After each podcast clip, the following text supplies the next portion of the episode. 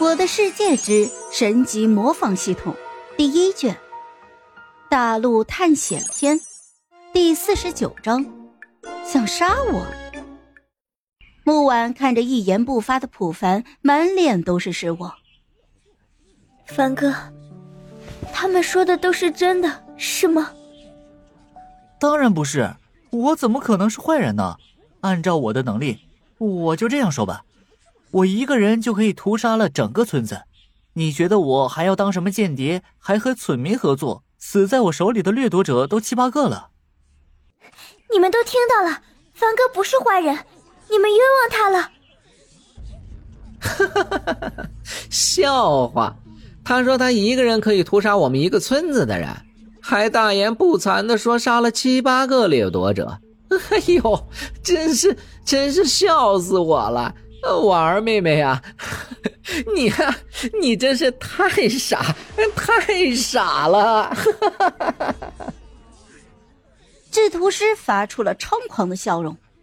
见此情形，隔壁村村长牧师村民一脸严肃的对着众人就说：“既然事情已经水落石出了，那么大家说一下，我们该如何处置眼前这个家伙？杀了他，他是个间谍。”我们不能让他就这么离开。对，杀了他！他刚才口出狂言，说要屠杀我们一个村子，真是心眼太坏了。我提议直接把他给淹死，这个家伙就是渣子。众人议论纷纷，好像普凡不死，下一秒死的就是他们了。你们也不要欺人太甚，在没有任何证据的情况下冤枉我。我都没有说什么，你们现在居然还想杀我？想杀我可以呀，来呀，我看谁能动得了我。普凡最后一句话直接就怒吼了出来，霸气十足，所有人顿时鸦雀无声。制图师皱起了眉头，随即冷哼了一声：“哼，虚张声势的家伙，那就让我来会会你。”制图师话音刚落。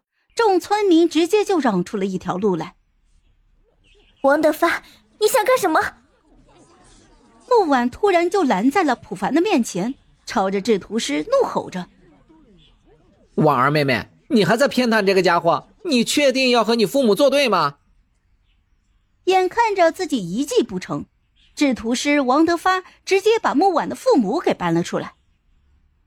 婉儿，你在干什么？还不赶紧过来！居然还在偏袒这个家伙！你你是被他施了什么魔法，鬼迷心窍的？木钢铁一边说着，一边走了过去，一把就拉住了自己的女儿的胳膊，就要往回家走。没成想，这木婉是宁死不屈，不断的后退，气得木钢铁是满脸通红，上去对着木婉就是一巴掌。